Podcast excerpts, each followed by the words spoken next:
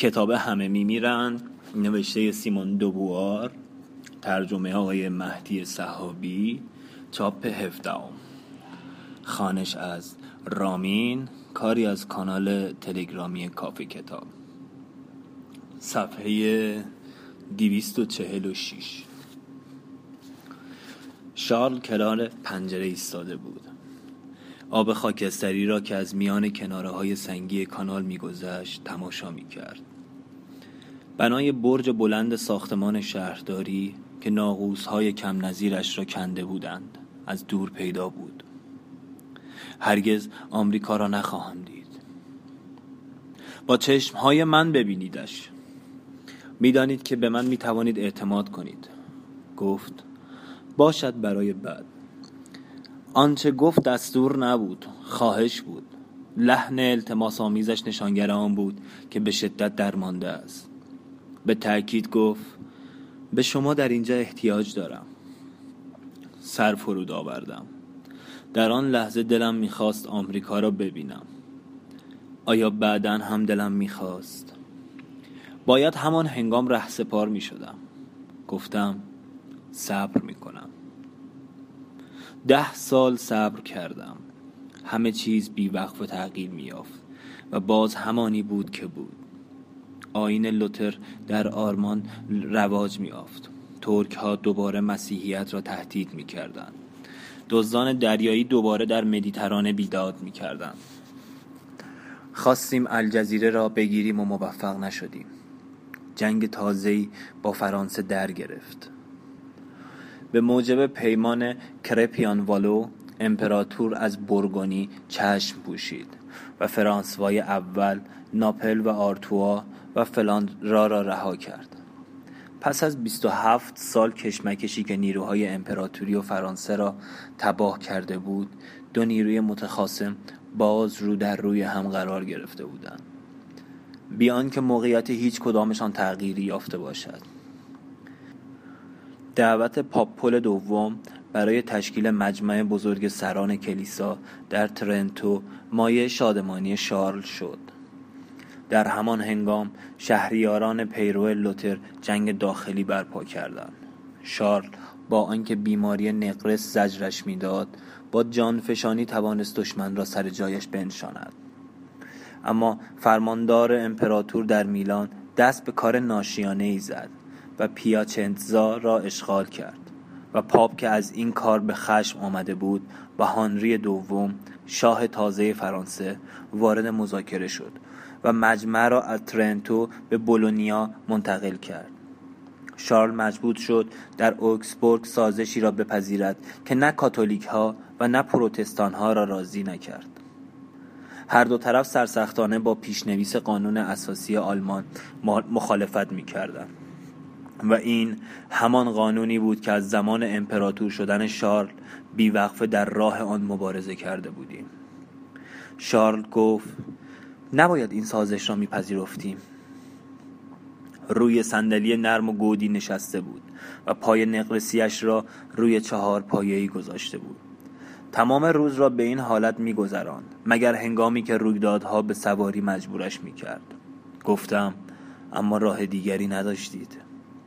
شانه بالا انداخت و گفت همه همیشه همین را می‌گویند. برای اینکه حقیقت دارد تنها راه حل راه دیگری نداریم. جز این کاری نمی‌شد کرد. سالها و قرنها بود که ماشین هیولایی حرکت می‌کرد. تصور اینکه خواست بشر می‌تواند جریان حرکتش را تغییر دهد حماقت بود. طرحهای بلند پروازانه ما چه اثری داشت؟ شارل گفت باید آن سازش را به هر قیمتی بود رد می کردم آن وقت جنگ می شد و شکست می خوردید می‌دانم دستی به پیشانی کشید. این حرکت عادتش شده بود. پنداری از خود می‌پرسید چرا نباید شکست خورد؟ و شاید هم حق با او بود. با این همه مردانی بودند که خواستشان چهره زمین را تغییر داده بود. لوتر کورتز. و و و. آیا به این خاطر که آنان فکر شکست خوردن را پذیرفته بودند؟ ما خواسته بودیم همیشه پیروز باشیم و حال از خود میپرسیدیم کدام پیروزی. بعد از چند لحظه سکوت شارل گفت فیلیپ امپراتور نخواهد شد. این را از مدتها پیش می‌دانست. فردیناند با سرسختی بسیار مدعی امپراتوری بود. که او می‌خواست برای فرزندش به ارث بگذارد. اما شارل هنوز علنا به این شکست خود اعتراف نکرده بود. گفتم چه اهمیتی دارد؟ نقشانگار رنگ پریده پرده ها اساس چوب بلوط و برگ های پاییزی بیرون پنجره را که باد با خود می برد تماشا می کردم همه چیز ساکن و غبارآلود بود. خاندانها مرزها کارهای هر روزه بیعدالتی ها چرا باید آن همه تقلا می کردیم تا تکه پاره های دنیای کهنه و پوسیده ای را سر پا نگه داریم گفتم فیلیپ را شهریار اسپانیا و امپراتور آمریکا کنید تنها در آمریکاست که می شود به سازندگی و خلاقیت پرداخت شارل گفت می شود؟ چرا شک می کنید؟ در آنجا دنیای تازه‌ای وجود دارد که شما فتح کرده اید در آنجا شهرها و کلیساها ساخته اید خرمنها کاشته و برداشته اید سری تکان داد و گفت کسی چه می‌داند؟ آنجا چه خبر است؟ به راستی بعض آنجا شفته بود. یکی از همراهان پیزار با او وارد جنگ شده و شکست خورده و محکوم به مرگ شده بود. اما طرفدارانش خود پیزار را کشته بودند. نایب السلطنه ای که از طرف امپراتور برای پایان دادن به مناقشه فرستاده شده بود به دست سربازان گونزالس پیزار کشته شد و فرماندهان نیروهای امپراتوری به نوبه خود این سربازان را گرفتار کرده و گردن زده بودند. مسلم این بود که مقررات تازه رعایت نمی‌شد و همچنان با سرخ پوستان بدرفتاری می‌کردند. شارل گفت زمانی بود که می‌خواستید به چشم خودتان آمریکا را ببینید. بله. هنوز هم دلتان می‌خواهد؟ دو دل بودم. هنوز اندک احساسی را در دلم احساس می کردم که شاید می‌شد آن را تمایل نامید. گفتم دلم می‌خواهد همیشه به شما خدمت کنم. گفت پس بروید و ببینید آنجا چه کرده اید احتیاج دارم این را بدانم. آهسته آهسته پای نقرسیش را مالاند. باید بدانم چه میراسی برای فیلیپ باقی می‌گذارم. صدایش را پایین آورد و گفت باید بدانم در مدت سی سال فرمان روایی چه کردم شش ماه بعد در بهار سال 1550 در سانلوکار سوار کشتی شدیم که همراه با سه کشتی تجاری و دو ناو جنگی راهی دریا بود. روزهای پیاپی به لبه عرش تکیه می دادم و شیار کفالودی را که کشتی روی پهنه آب به جا می گذاشت تماشا می کردم این شیار همان راهی بود که کشتی های کریستوف کلوم، کورتز و پیزار پیموده بودند. اغلب روی نقشه با نوک انگشت آن را طی کرده بودم. اما دریا صفحه یک نواختی نبود که بتوانم با دست آن را طی کنم. دریا موج و تلعلو داشت. و تا دورتر از دیدرس من کشیده شده بود فکر می کردم چطور می توان دریا را صاحب شد در اتاق کارم در بروکسل، اوکسبورگ و مادرید می نشستم و آرزوی تصاحب جهان را در دل می پروراندم. جهان کره هموار و گرد بود و حال که روز به روز در آبهای نیلی پیش می رفتم از خود می پرسیدم جهان چیست؟ کجاست؟ یک روز صبح که با چشمان بسته روی عرشه دراز کشیده بودم باد ناگهان بویی را با خود آورد که از پنج ماه پیش به مشامم نرسیده بود. بویی تند و گرم بوی زمین.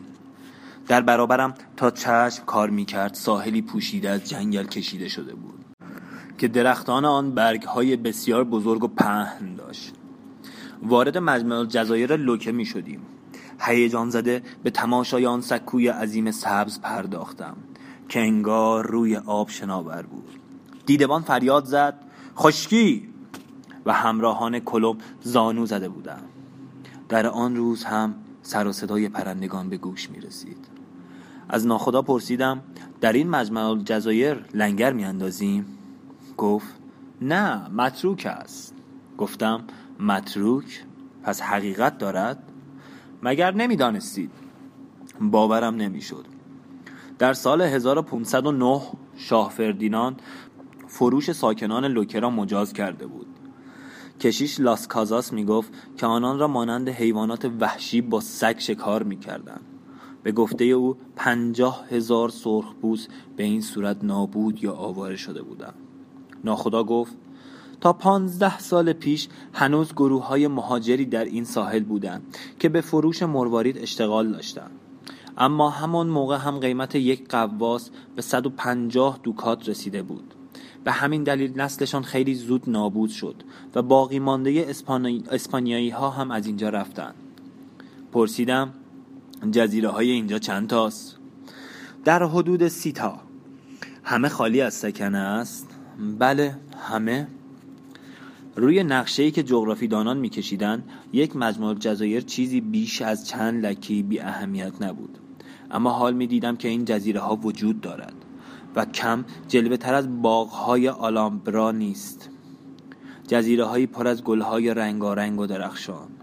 پرنده و عطرهای گوناگون بود. در لابلای صخره هایی که از دل آب بیرون می‌زد.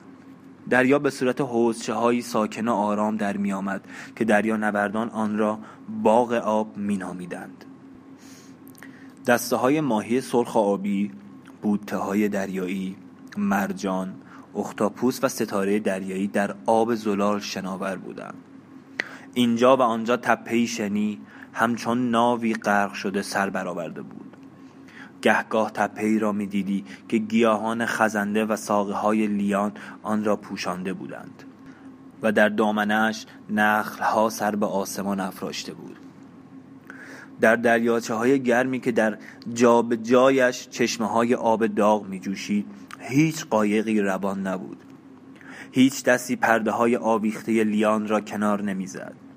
آن زمین های بهشتی که زمانی مردمانی برهنه و آسوده و بیخیال در آن زندگی می‌کردند از یاد انسانها رفته بود هنگامی که از آبراه باریکی به طرف خلیج سانتیاگو می رفتیم از ناخدا پرسیدم در کوبا از سرخپوست ها کسی مانده؟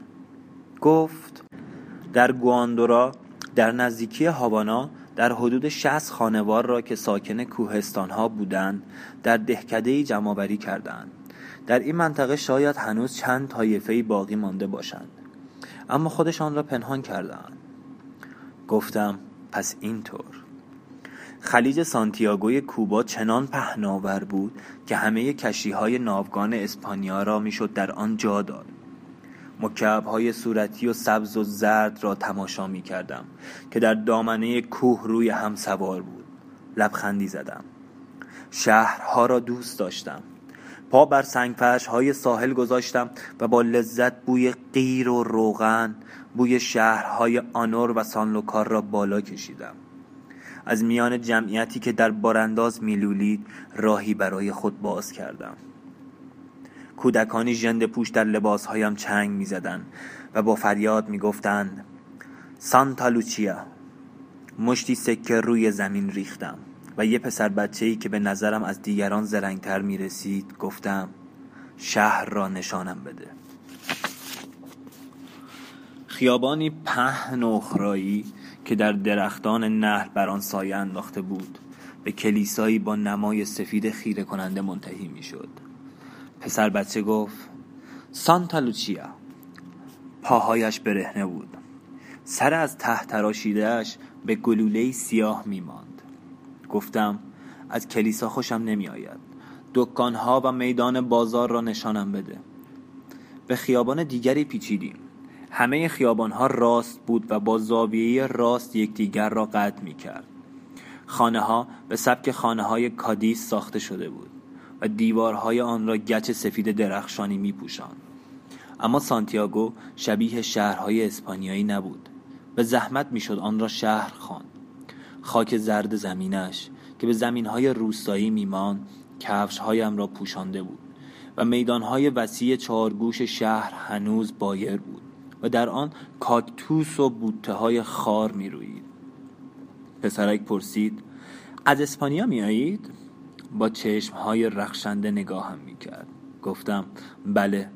گفت بزرگ که شدم توی معدن کار می کنم بعد پولدار می شوم و می روم اسپانیا. از اینجا خوشت نمی آید؟ با حالتی چندشامیز توفی به زمین انداخت و گفت اینجا همه فقیرند. به میدان بازار رسیدیم. زنهایی روی زمین نشسته بودند و انجیر هندی می فروختند انجیرها را از هم باز کرده بودند و روی برگهای نخل چیده بودند. فروشندگان دیگری پشت بسادهایی با گرده های کوچک نان و سبدهای قله و لوبیا و نخود ایستاده بودند. کسانی هم بودند که آهنالات و پارچه می فروختند مردها کرباسهای رنگ پریده به تن داشتند و همه پا برهنه بودند. زنها هم لباسهای مندرس پوشیده بودند و کفشی به پا نداشتند. پرسیدم هر فانگ گندم چند است؟ پاورقی. فانگ ظاهرا یک واحد قدیمی وزن است اما مقدار آن برای ما روشن نشد. ادامه متن. لباس اشرافی به تن داشتم و فروشنده با تعجب نگاهم کرد. گفت 24 دوکات. 24 دوکات دو برابر غیبت اسپانیاست. فروشنده با بیحوصلگی گفت همین است که هست. آهسته دور میدان گشتم. دخترکی جنده پوش پیش پایم میپلکید. جلوی تک تک بساطهای نان می ایستاد به دقت گرده های نان را سبک و سنگین می کرد اما چیزی نمی خرید فروشنده ها برایش لبخند می زدن. در آن سرزمینی که آهن از نقره گرانتر بود نان از طلا بیشتر ارزش داشت. یک فانگ لوبیا که در اسپانیا به 272 ماراودی فروخته می‌شد در آنجا 578 ماراودی قیمت داشت. یک نعل اسب به 6 دوکات و دو دانه میخ نل به 46 ماراودی فروخته می‌شد. یک دسته 25 برگی کاغذ چهار دوکات و یک بند کاغذ ارغوانی نازک والنسیا چهل دوکات قیمت داشت. یک جفت چکمه 36 دوکات خرید و فروش می‌شد. افزایش قیمت ها که در خود اسپانیا هم پس از کشف معدن نقره پوتوزی قابل ملاحظه بود در آنجا همه را به فقر کشانده بود. چهرهای آفتاب سوخته مردم را که گرسنگی رمقی در آن باقی نگذاشته بود نگاه می کردم و با خود می گفتم پنج سال ده سال دیگر همه مردم امپراتوری به این روز خواهند افتاد. تمام روز را همراه با آه و ناله زنها و پیرمردانی که گدایی می‌کردند و سر و صدای کودکانی که به التماس چیزی می‌خواستند در شهر گشتم. و برای شام به مقر فرماندار رفتم. با تجمل خارق العاده از من پذیرایی کرد. بزرگزادگان و بانوان مهمان سراپا ابریشم پوشیده بودند و دیوارهای کاخ هم ابریشم پوش بود. بسات شام از شام خود شال پنجم شاهانه تر بود. از میزبان درباره حال و روز بومیان پرسیدم. و او همانی را گفت که از ناخدا شنیده بودم. در آن طرف سانتیاگو و در نزدیکی هاوانا چند پارچه زمین بود که سیاهان آن را میکاشتند. اما به طور کلی جزیره کوبا که پهنایی به اندازه فاصله میان روم و والادولید داشت و زمانی بیست هزار سرخپوست در آن زندگی می‌کردند خالی از سکنه بود. با خشم پرسیدم بدون قتل عام نمی‌شد آن وحشی ها را رام کرد؟ یکی از کسانی که در کار کشاورزی بودند گفت قتل عامی در کار نبود مثل اینکه شما سرخپوست ها را نمی‌شناسید. چنان تنبلند که مرگ را به کار کردن ترجیح می‌دهند. مخصوصا برای اینکه کار نکنند خودشان را میکشتند لب به غذا نمی‌زدند یا خودشان را حلقاویز می‌کردند اهالی چندین دهکده دست جمعی خودشان را کشتند چند روز بعد در حالی که با کشتی به جامایکا می‌رفتم از یکی از راهبانی که در کوبا سوار کشتی شده بودند پرسیدم راست است که اهالی این جزیره ها به خاطر تنبلی خودکشی کردند حقیقت این است که اربابهایشان آنقدر از آنها کار میکشیدند که از خستگی میمردند. در نتیجه آن بخت برگشته ها ترجیح می‌دادند فورا بمیرند. خاک و سنگریزه میخوردند تا زودتر خلاص بشوند. و از ترس اینکه مبادا در آن دنیا هم چشمشان به اسپانیایی ها بیفتد حاضر به پذیرش تعمید مسیحی نمی شدن. صدای کشیش مندونز از فرط انزجار و ترحم می لرزید. مدت درازی درباره سرخپوستان حرف زد گفت که برخلاف گفته یاران کورتز که سرخپوستان را مردمانی وحشی و بیرحم و بیشعور قلمداد می‌کردند آنان چنان نرم و خوشقلب بودند که استفاده از سلاح را نمی‌دانستند و هنگام ور رفتن با شمشیرهای اسپانیایی خودشان را زخمی می‌کردند کلبه های بسیار بزرگی از بوریا و شاخ درخت می ساختند و چند صد نفر با هم در آن زندگی می کردند. با شکار، ماهیگیری و کاشت ذرت معاش می کردند.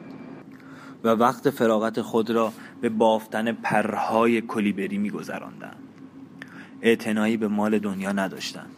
کینه و حسادت و طمع را نمی شناختند. فقیر و بیغید و خوشبخت بودند. گله مهاجران بینوایی را نگاه می کردم که از آفتاب و خستگی بیرمق شده و روی عرشه افتاده بودند. بقچه به دست خاک نامساعد کوبا را ترک می کردن و در جستجوی ثروت به کار در معدنها می رفتن. با خود می گفتم برای چه کسانی کار می کنیم کمی بعد کوههای برید بریدهی در افق پیدا شد.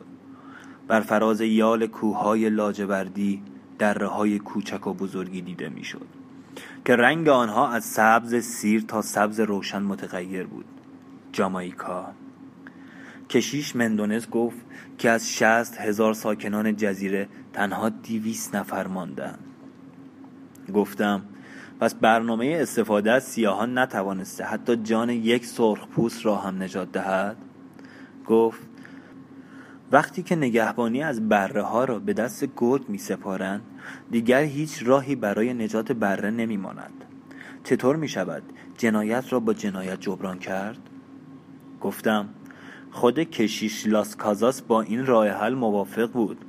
راهب گفت او هم با زجر پشیمانی از دنیا خواهد رفت.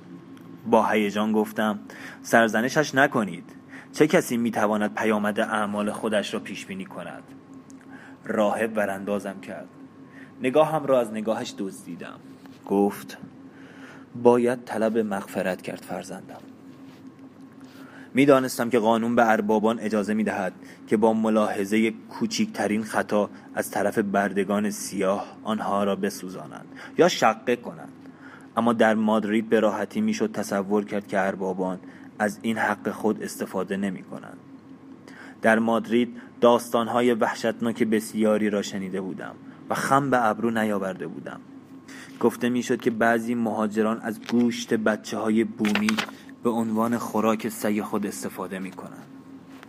گفته می‌شد که فرماندار نوگارز به عنوان تفریح بیش از پنج هزار سرخ پوست را کشته است.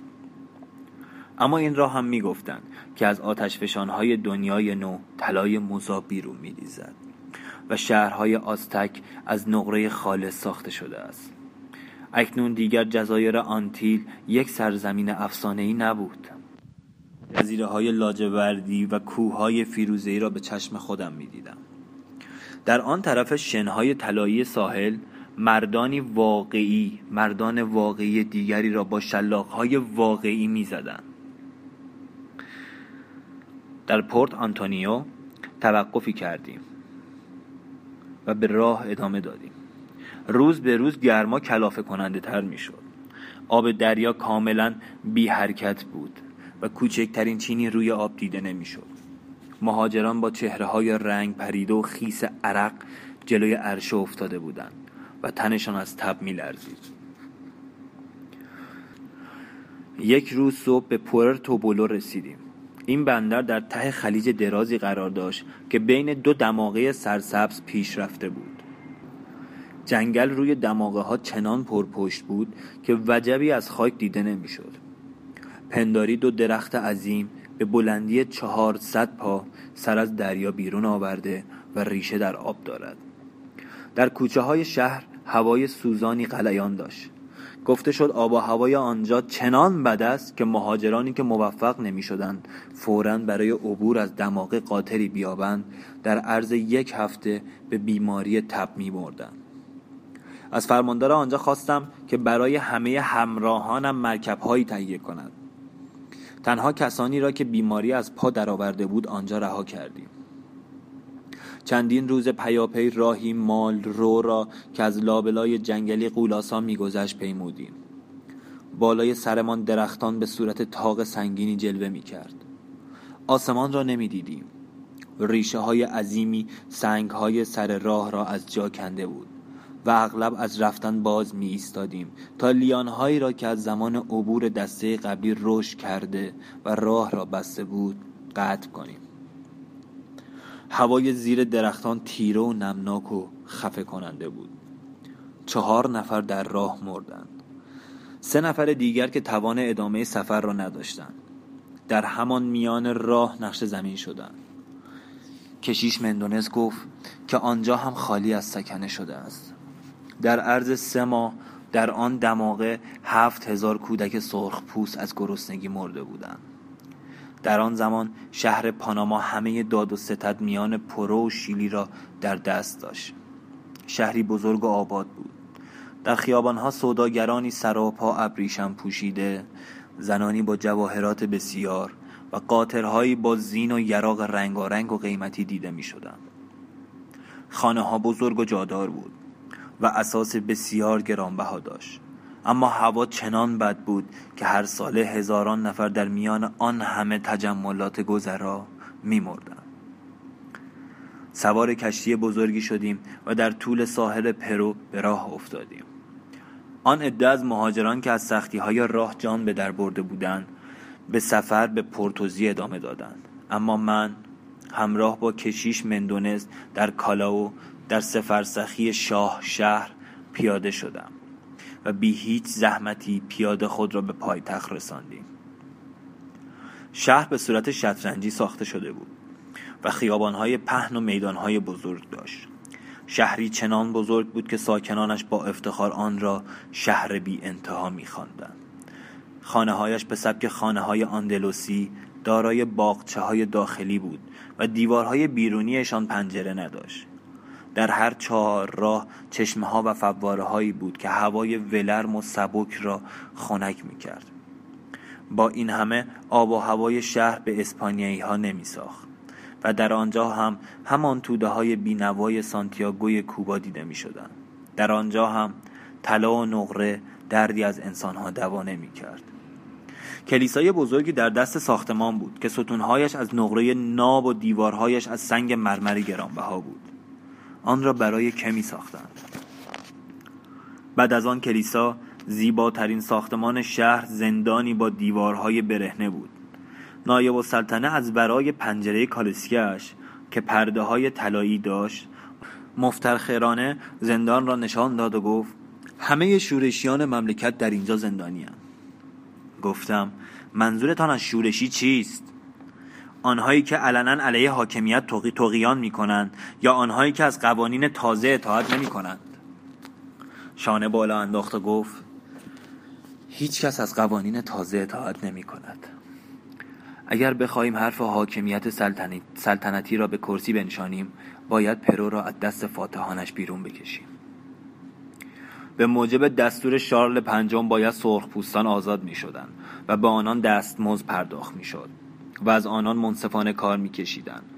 اما همه کسانی که با آنان گفتگو کردم اجرای آن دستور را غیر ممکن می دانستند ادهی معتقد بودند که سرخپوستان فقط در حالت بردگی از زندگی لذت می‌برند. ادهی دیگر میکوشیدند با آمار و ارقام ثابت کنند که به خاطر عظمت کاری که در پیش گرفته ایم و به دلیل تنبلی ذاتی سرخپوستان سختگیری با آنان لازم است. گروه سومی فقط این را می‌گفتند که کارگزاران شاه وسیله‌ای برای اعمال قدرت ندارند. کشیش مندونز گفت تصمیم گرفته بودیم برای مهاجرانی که بومیان را به بردگی میکشاندند مراسم بخشش به جا نیاوریم. اما اسقف ها تهدید کردند که اگر در این کار پافشاری کنیم بر کنارمان خواهند کرد. در حال بازدید از مؤسسه مذهبی بودیم.